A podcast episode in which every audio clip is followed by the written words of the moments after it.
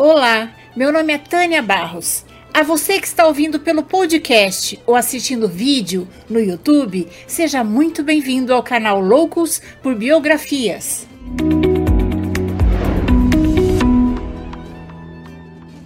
Hoje vamos conhecer a biografia do arquiteto catalão Antoni Gaudí.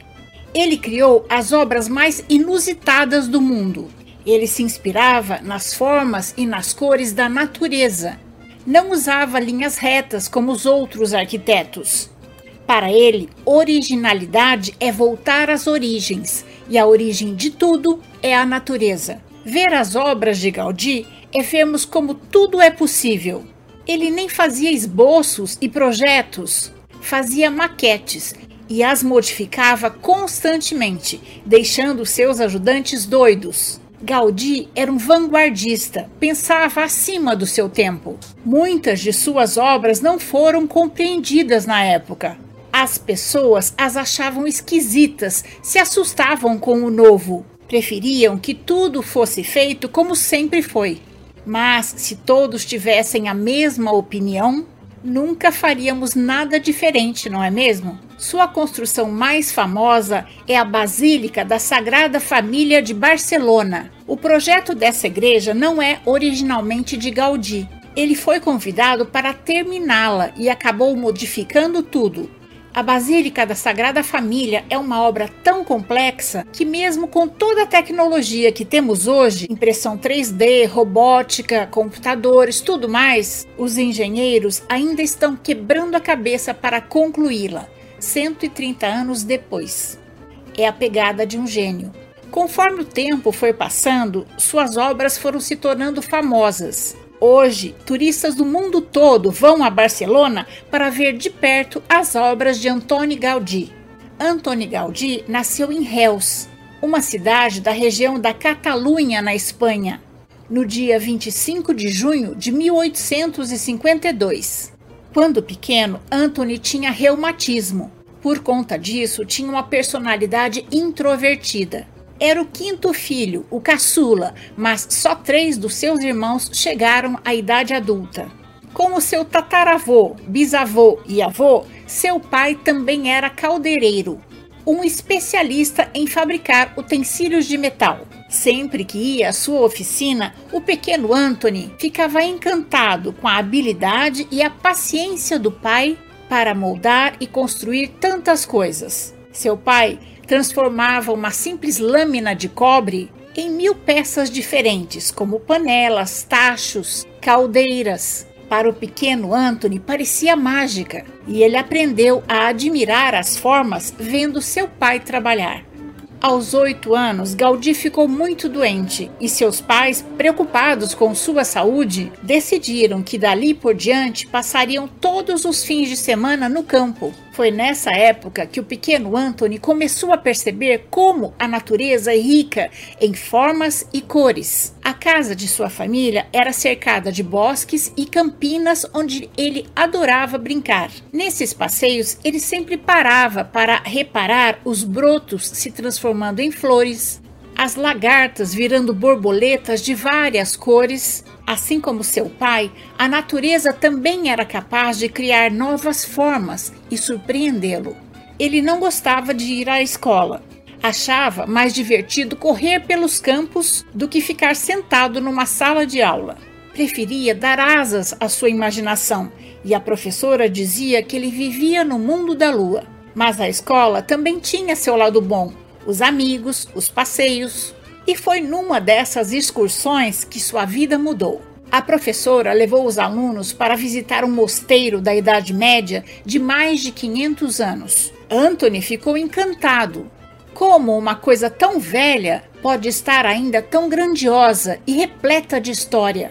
Nesse dia, ele descobriu que queria construir coisas, queria ser arquiteto.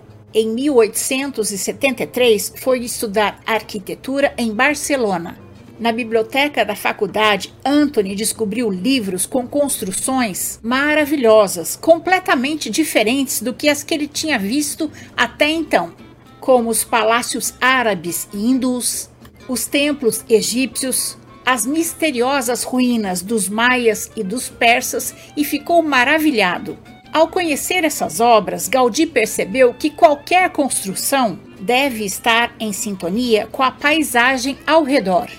Por isso, antes de fazer qualquer projeto, ele desenhava o cenário em que a obra seria inserida.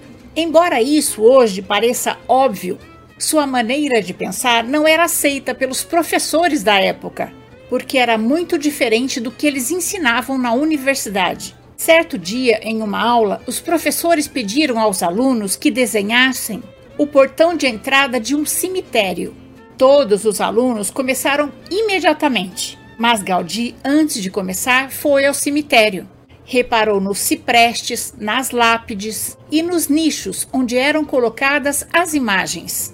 Quando soube, seu professor lhe deu uma bronca. Pare de perder tempo e faça logo seu projeto como os outros alunos. Quando Gaudí se formou em arquitetura em 1878, o diretor disse: Eu não sei se demos o diploma para um gênio ou para um doido, só o tempo dirá.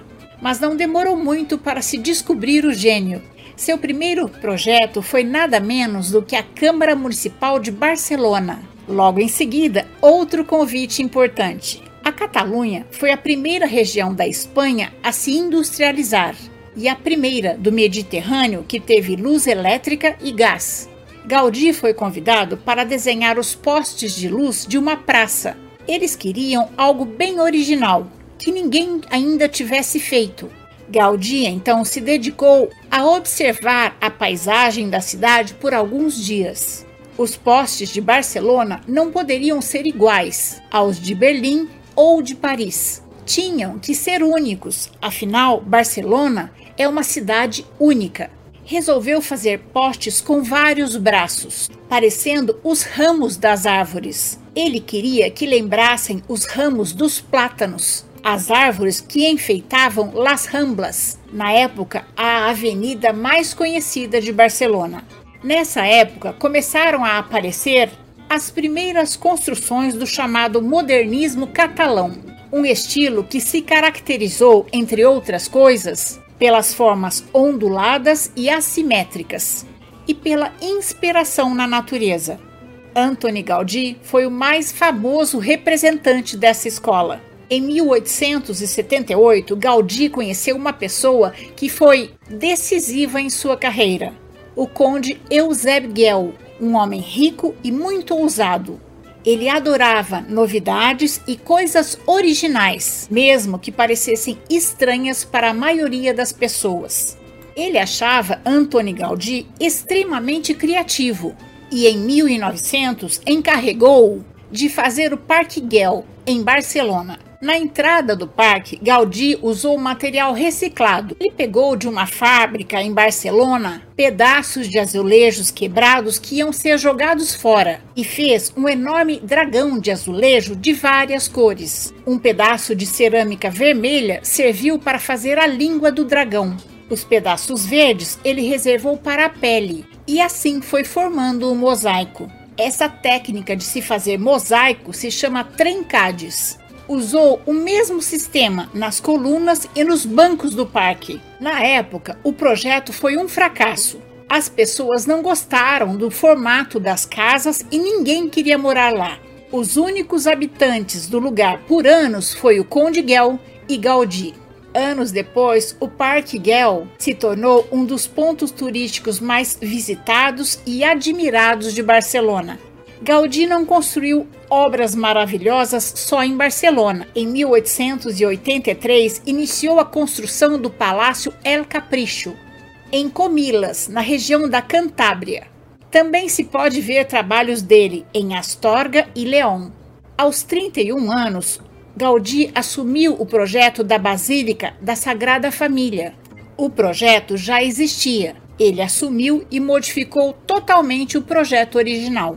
Trabalhou nesse projeto por mais de 40 anos. Sem dúvida, a Sagrada Família é sua obra mais famosa.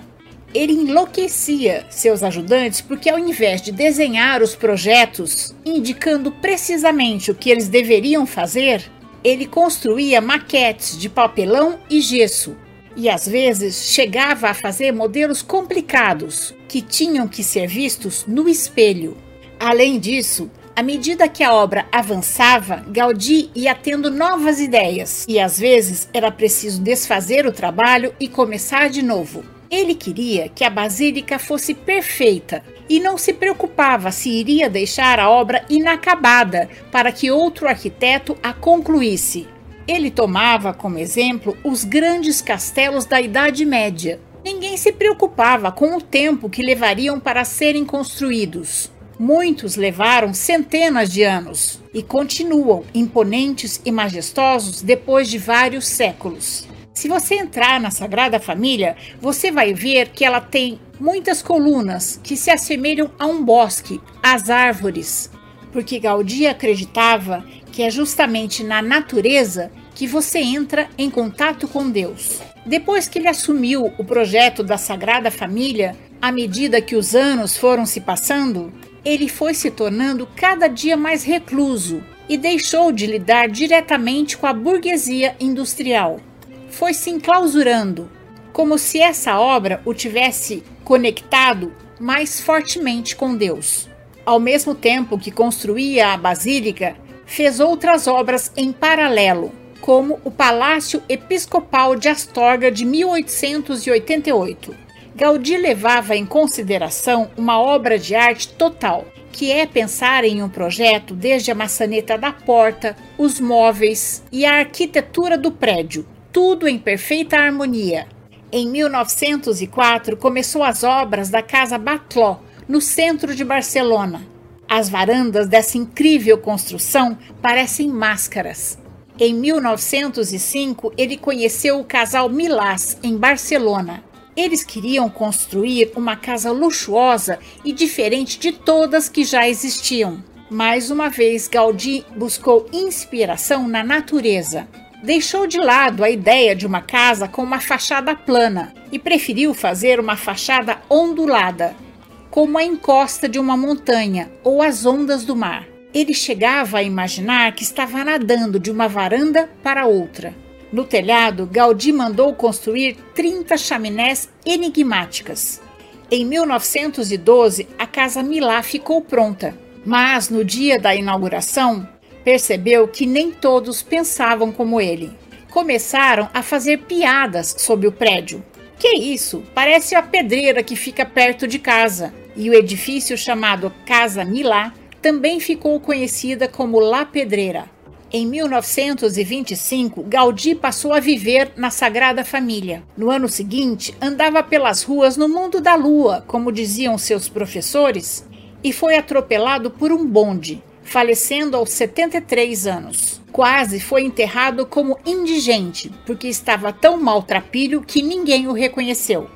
Antony Gaudí nunca se casou, viveu sempre só, viveu uma vida simples, sem acumular grandes riquezas. Muitas de suas obras se tornaram patrimônio da humanidade.